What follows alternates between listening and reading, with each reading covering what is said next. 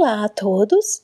O nosso trabalho tem como objetivo geral a utilização de planilhas como controle de dados acadêmicos dos alunos, feito semanalmente pela coordenação.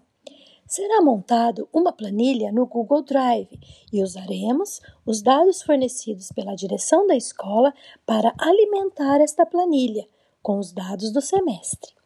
O objetivo específico é o acompanhar pela direção do desenvolvimento dos alunos em meio à pandemia para uma orientação futura de como resgatar os alunos com mais dificuldades neste período, ou seja, planejar futuras ações.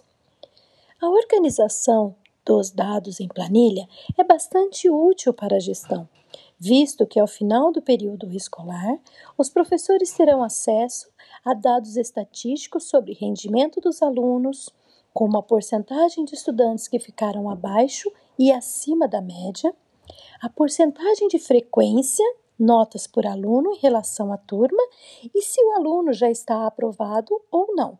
Sendo assim, o nosso trabalho traz uma ferramenta que pode ser útil como avaliação dos métodos pedagógicos utilizados pela equipe escolar e também uma fonte de dados para o futuro planejamento do próximo período escolar. Este trabalho de gestão foi pensado para o período em que vivemos, de ensino remoto, e obter dados para uma gestão efetiva da escola. Muito obrigada a todos.